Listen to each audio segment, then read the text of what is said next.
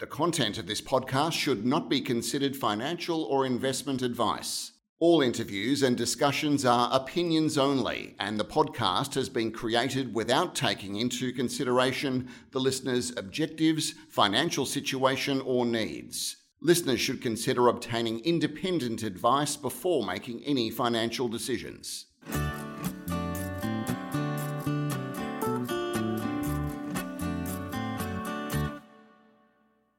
Welcome to this edition of Stockhead uh, Wildcatter Report. My name is Peter Strachan, and today we're delighted to be talking to uh, Chris Lewis, who's uh, joined the Ancilla Energy Board, uh, the new Ancilla, which is the renamed Pura Vida. So welcome to the uh, podcast, Chris. Thank you, Peter. Thank you very much. Chris, um, Pura Vida is changing its name to Ancilla, as I've said. Uh, the company is raising some money uh, to go in and look for conventional and unconventional oil and gas onshore Poland. Uh, obviously, high demand for energy in Europe. And I'm just wondering, it's, it seems a bit strange for Australian companies to be in that part of the world, although more are going in that direction. And I'm wondering, Chris, what's your background in uh, the oil and gas industry? How did you come through it? I know you're a, a, a geoscientist. Um, and uh, can you tell us a little bit about yourself and how you've come to this opportunity? Yeah, sure. Happy to, Peter. Thank you. Um, I mean, I've been in, in the industry for about twenty-seven years now. I uh, first joined with Conoco um, way, way back and worked the North Sea, uh, mostly northern North Sea, a little bit of southern North Sea. Um, and then, interestingly, came down to Australia. I lived in Perth for seven years, worked, worked Northwest Shelf, uh, Southeast Asia. And in the early two thousands, I went back to London. And that's really when I started working Central and Eastern Europe. I've lived in Ukraine for a year where I was um, working on bringing an old gas well back into production. Uh, worked Romania for two years, managing an exploration and production campaign there, and even managed a, a seismic acquisition campaign in Poland. So I've worked in and around Central and Eastern Europe quite a lot in the last ten to fifteen years. Um, and also starting off around about two thousand five, got more and more involved in the um, the small cap end of the industry in the U K. Um, had a couple of decent wins myself. Um, started off uh, an oil company where we picked up a couple of gas fields in Romania onshore. We moved that on. Um, I was V P exploration for a small company. We picked up a highly prospective block onshore Kenya. We farmed that out to Tullow uh, and then sold the company to Africa Oil. So, you know, I've got I've got sort of two types of experience that I think are really appropriate for what we're doing. I, I know the, the landscape in Central and Eastern Europe and kind of understand how the small cap space works. And so, you know, I think that's why we started looking in Central and Eastern Europe when when Pura Vida, as they were, Ancilla now came, and, and we started discussing about getting some new projects for the company and, and finding a, a slightly different direction. That's fantastic. And you've brought with you a team. You've got uh, uh, Andrew and, uh, and Nathan. Yeah, that's right. That's right. I mean, Nathan was originally um, part of the, the Pura Vida executive board. Uh, Andy and I have known each other for fifteen years. Andy and I started working together fifteen years ago when I was um, the C E O of a, a small oil and gas company, and we were looking at pulling together some private equity to start trying to buy up some of the, um, the state oil company assets in Romania. Now, that never happened, but we've worked on a few things since. Um, Andy's a petroleum engineer by background, um, but has spent many years working in the city on investment banking Uh, and stockbroking side. And so Andy brings a lot of um, financial knowledge to this, as well as a strong technical base. So between the two of us as a, a London-based team, you know, we make quite an effective um, effective pair when it comes to looking for new assets, evaluating new assets, and then looking after somebody's interest and making sure really that, that things are done properly out in the field in Poland. So you've been able then to vend this opportunity into Pura Vida. Is that the way it's it's worked? Well, no. I mean, w- what happened was um, Andy Andy met, met Nathan um, twelve, twelve months or so ago, um, and it was it was to do with one of Pura Vida's other legacy assets. The introduction came through their their Madagascan asset, um, but it was very clear to Andy and Nathan that was a real opportunity for Pura Vida to do something different. I think we were in a still in a phase in, in the exploration cycle where exploration is very difficult to fund. Um, so it was really time to find something different for Pura Vida to do. Something required lower capex, something that was lower risk, something that had discovered hydrocarbons. And so Andy and I were, were, were kind of mandated by Pura Vida to go out and find the next asset for them to take the company in a in a new and different direction. And so that's how we we got involved in this. We were helping Pura Vida find that project, helping them evaluate a number of different opportunities, get the right one, and then get it over the line. And, and thankfully, this one, you know, ticked all the boxes, and we got it completed this week. Perfect. And so you're going to spend uh, just over six million, roughly, Australian dollars to earn a thirty-five percent interest in these projects. Now, who are the, who's the other other partner there with the sixty-five? So th- this is the company who had the opportunity. It's a, it's a small company, private company, U K-based company called Gemini Resources. Now, these these assets were originally held by uh, a AIM-listed E and P company called San Leon, San Leon Energy. Um, they had a, a, a fairly diverse, geographically diverse strategy. Um, twenty fourteen came along, oil price crash came along. Um, they had a, a change in strategic direction and embarked on a, um, a transaction where they reversed in uh, quite an interesting oil field in Nigeria. And that took them in a completely new direction. So they were going to really divest a lot of their non-core assets, this being one of them. Um, but the the, the the the team within San Leon who'd managed this asset, who'd been involved with it intimately, had been on the ground in Poland, had shot the seismic and drilled the wells for them, they saw the value in this and they wanted to take it on. So they negotiated a, an agreement with San Leon. They took the assets, they formed Gemini Resources, and they, they had one hundred percent, and they were looking for some way of funding the operations that, that we've elected to fund to earn our thirty-five percent. Yep. So a lot a lot uh, nicer working in Poland than in Nigeria, I would have thought, in any case. So good choice. Uh, I would say so, absolutely.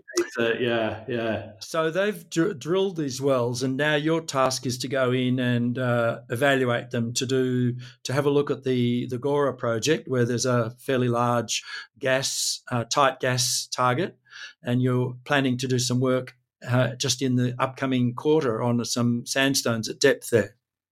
That, that's that's right, Peter. So the um, the Gora license, within the Gora license, there there was a well that was drilled by San Leon in twenty eleven, twenty twelve by by the Gemini team when they were in, in, working for San Leon, um, and that's the Cisnie two well. And that well went down to a total depth of about three and a half kilometres. The bottom fifteen hundred metres of that well went through, you know, a l- large Carboniferous section. The bottom of that Carboniferous section, from about three thousand two hundred to three thousand four hundred metres, had a, a very clean, tight Carboniferous sandstone. Um, analysis suggests it's got about average gas saturations of seventy-one percent. Gas shows all the way through it. And so what we're doing is we're going in there to try and get a, a flow test of that sandstone to really try and evaluate whether the resource attached to it is something that can be commercially developed. So these are these are discovered resources in the ground. And the big question we're trying to answer with, with the investment we're making is, can we develop them commercially and, and get them out of the ground and make money out of them? What sort of uh, porosity uh, has been, has a porosity been measured there?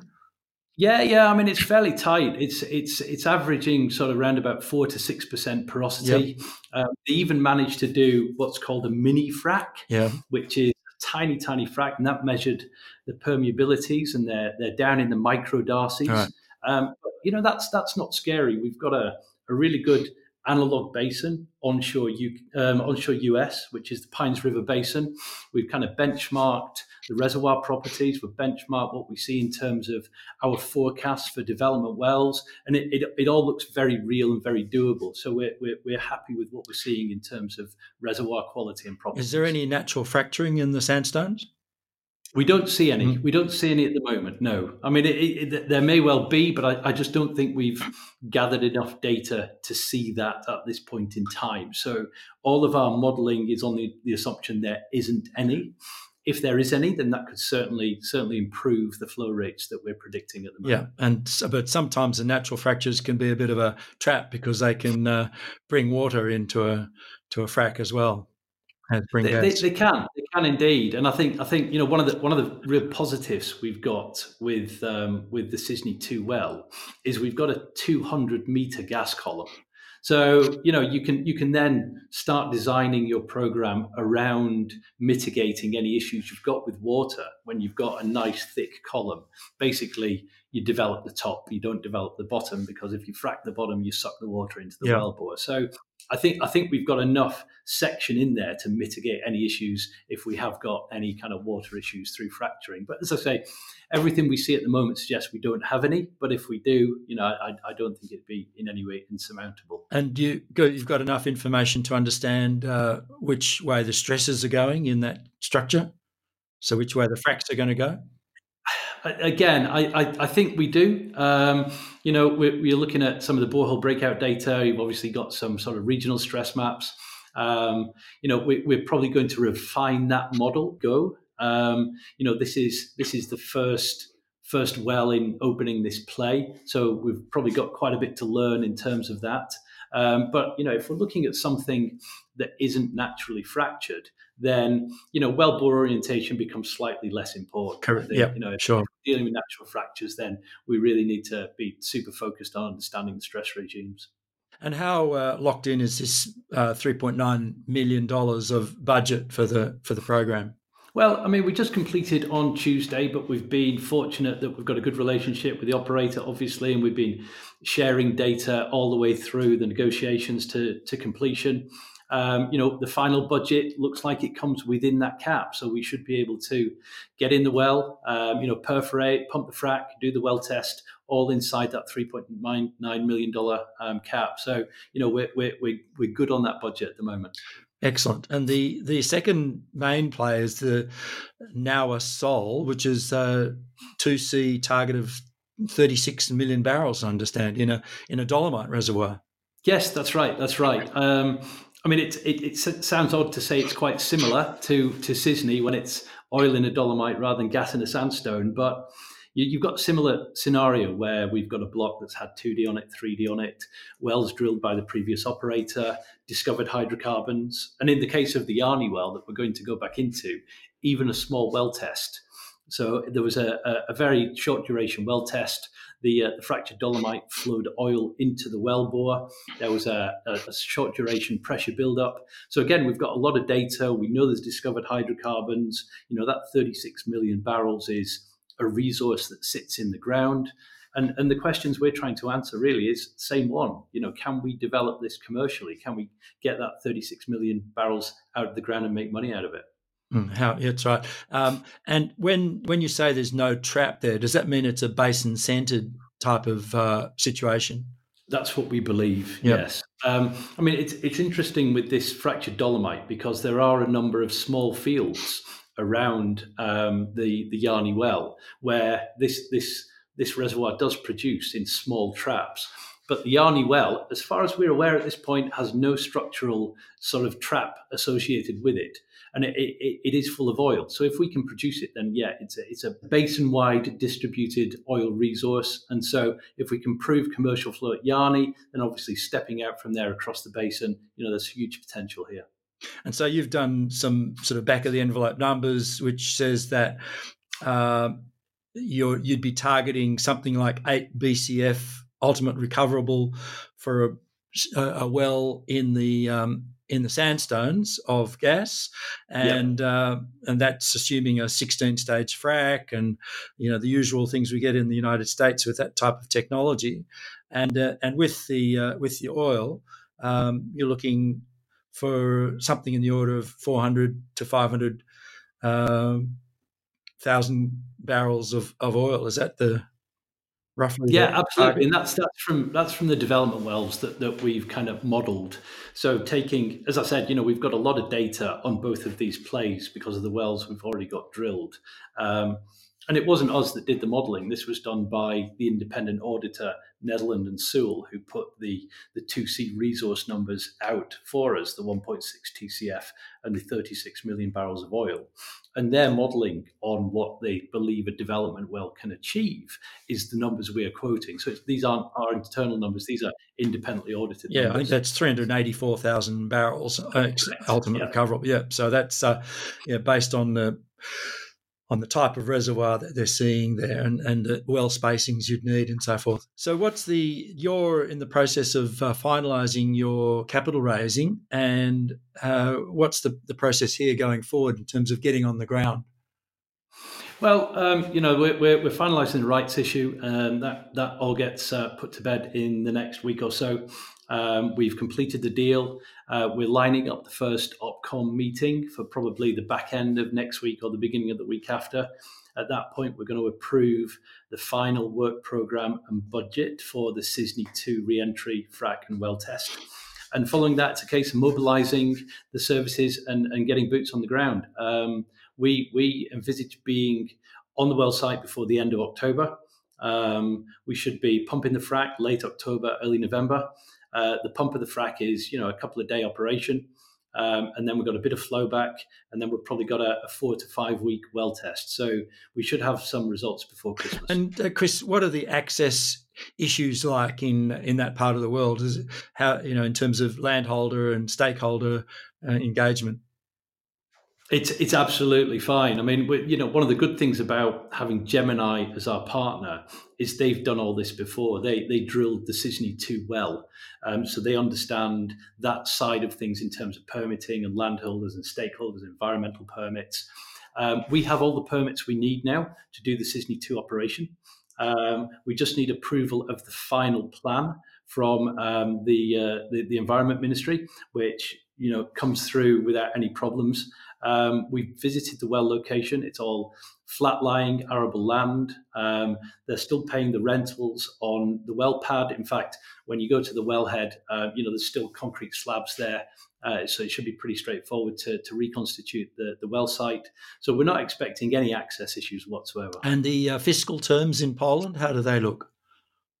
Yeah, I mean, they're pretty benign. Um, you know, there's a, there's a bit of a royalty, um, you know, which is pretty minimal. There's a there's a, a per M C F or per barrel um, tariff or tax, and then there's corporation tax. So they're they're, they're pretty benign. I mean, in, on a on a on a global sort of comparative, they're very attractive. Um, and I think that's that's a lot to do with kind of the macro picture. Uh, when you look at where Poland is and you look at how much of their, their, not just their natural gas, but also their oil that come from Russia and their desire to gain some form of independence from energy supply from the former Soviet Union and, and Russia, you can understand why they make it quite attractive for people to come and try and develop um, oil and natural gas resources. Yes, I was seeing that there's a sort of, it's a sliding scale, uh, uh, point, uh, one point five percent on gas and three percent on oil, and then there's a per barrel thirty-nine cents a barrel or nineteen cents a M C F or a gigajoule, if you like, for gas. Yeah, so yeah. It's a fairly uh, reasonable sort of uh, royalty rate there compared with some jurisdictions. Yeah, yeah, very benign. And corporation tax is the same as the U K, so it's nineteen percent. So there's not a massive take on on on corporation tax when you start, you know, producing these things and run them at a profit. So you know, it's it's uh, it's a good fiscal regime to be in. And you're quite close to uh, pipeline uh, transport for uh, for product. Oh, absolutely. I mean, you look at the um, the map of the Gora license, and, and all around our license are, are discovered gas fields, conventional discovered gas fields, and some of them have produced and been abandoned. Some of them are waiting to be redeveloped. Um, but what that means is, you know, you've got a lot of infrastructure. I mean, we have a pipeline going through the block. Uh, the Cisnie two well is less than a kilometre from the nearest pipeline. So there's there's infrastructure there that makes it very easy for us to tap into and, and get the hydrocarbons to a sales point. And speaking of conventional hydrocarbons, uh, you've also got some targets there for, I think, a uh, two hundred ten B C F uh, gas target, which is adjacent to existing producing fields, and you're saying uh, the cost of testing that, uh, drilling that, would be about one point three million dollars, which is pretty uh, cheap uh, drilling. How how deep is that sort of target? Yeah, fifteen hundred meters depth. It's quite shallow. Um, it's it's uh, it, it's it's a long trend with a lot of the discovered gas fields that surround the block. Um, one of one of our favourite prospects is called Rawicz North. Um, it won't surprise you to hear that's north of a field called Rawicz. Uh, Ge- geologists, ge- geologists are so imaginative with their names, aren't uh, they? I, I know, I know, I know. Where did we come up with the name? Um, but the Rawicz field, you know, is uh, a multi-hundred B C F field. You know, um, the last well that was drilled in it uh, flowed about three point six million standard cubic feet a day from the reservoir we're targeting in our block. Um, you know, the Rawicz North structure is covered by three D data. Uh, our plan is to, to reprocess and reinterpret that three D data, um, you know, make sure we select the optimum well location to drill a well to, to target the structure and, and hopefully drill that sometime next year. And as you say, I mean, very cheap wells, um, nice and shallow, um, easy environment to get into. And being as we would already have paid our earning by that time, our share of that's only thirty-five percent. Um, so, you know, we're fully funded to uh, to get into Cisnie, get into Yarni and drill Rawicz North um, in the next twelve months. So, Chris, just for the avoidance of doubt, once you've spent this uh, six point one five million dollars, then it will be heads up with your partner on anything else that happens. That's absolutely right. Yeah, we're all heads up. So we're thirty-five percent of everything coming down the track after we've done these these these re-entries into Cisnie and Yarni.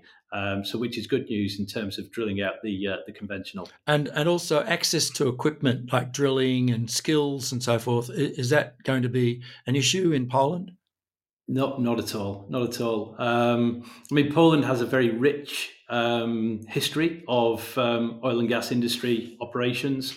I think um, in the early part of the twentieth century, they were the third largest producer of oil in the world. They lay claim to having the uh, the second Um, oldest refinery, commercial refinery in the world, after the one that was initially built in Baku in Azerbaijan. So, you know, very proud history of oil and gas in Poland. Um, and given that we're in a, a productive oil and gas region, still a lot of active services there. Um, we were in the, we went to do a site visit about two months ago. Uh, we went to visit one of the main service companies, a local Polish company, um, who are a short drive from the well site. We inspected their workover rigs, had a look at their wireline trucks. They've got all the kit that you would need. Uh, you know, you're also close to construction and fabrication services. So getting in and, and, and actually moving these um, assets forward is is really doable in Poland. There's a there's a there's a really rich service industry. Yes, I must say I've visited uh, oil and gas drilling operations in various parts of the world, in North America, um, in Indonesia, in of course different places in Australia, and even in um, places like Turkey and uh, and Syria. I was in uh, Syria before the, the war broke out, and inevitably you'll find a Polish drilling engineer on the rig or something. And they seem to be uh, a, a very capable um, people when it comes to that type of activity. Very, very much so, very much so. And, and you know, there's just been decades and decades of oil and gas um, activity in Poland. And so there is a, a real rich seam of talent there. And I, I agree with you. I mean, when I was um, living in Ukraine for a year, Um, you know, working on bringing a gas well into production, you know, my, my my drilling managers on rotation were two Polish guys, you know, and they were fabulous, absolutely fantastic. So, you know, I totally agree with you. They pop up everywhere and they're really good hands. Well, Chris, uh, from the Stockhead Wildcatter point of view, we're very pleased to have you uh, come on and tell us about this. We'll be watching very closely as you uh, close up your uh, your capital raising and you move onto site in the next couple of months, and hopefully uh, you'll have a nice Christmas present for uh, for shareholders as uh, as the year wraps up. Yeah, well, well put, Peter. Well put. Yeah, and look, thank you so much for having me. Much appreciate the opportunity to come and uh, come and talk to you and tell you about it. Great, Chris. Well, we'll look forward to uh, to getting you back on in three or four months when you've got a little bit more to say, and and we'll be able to peruse the results of the of the first program. So thanks again, Chris. Great stuff. Look forward to talking to you again, Peter. Thank you.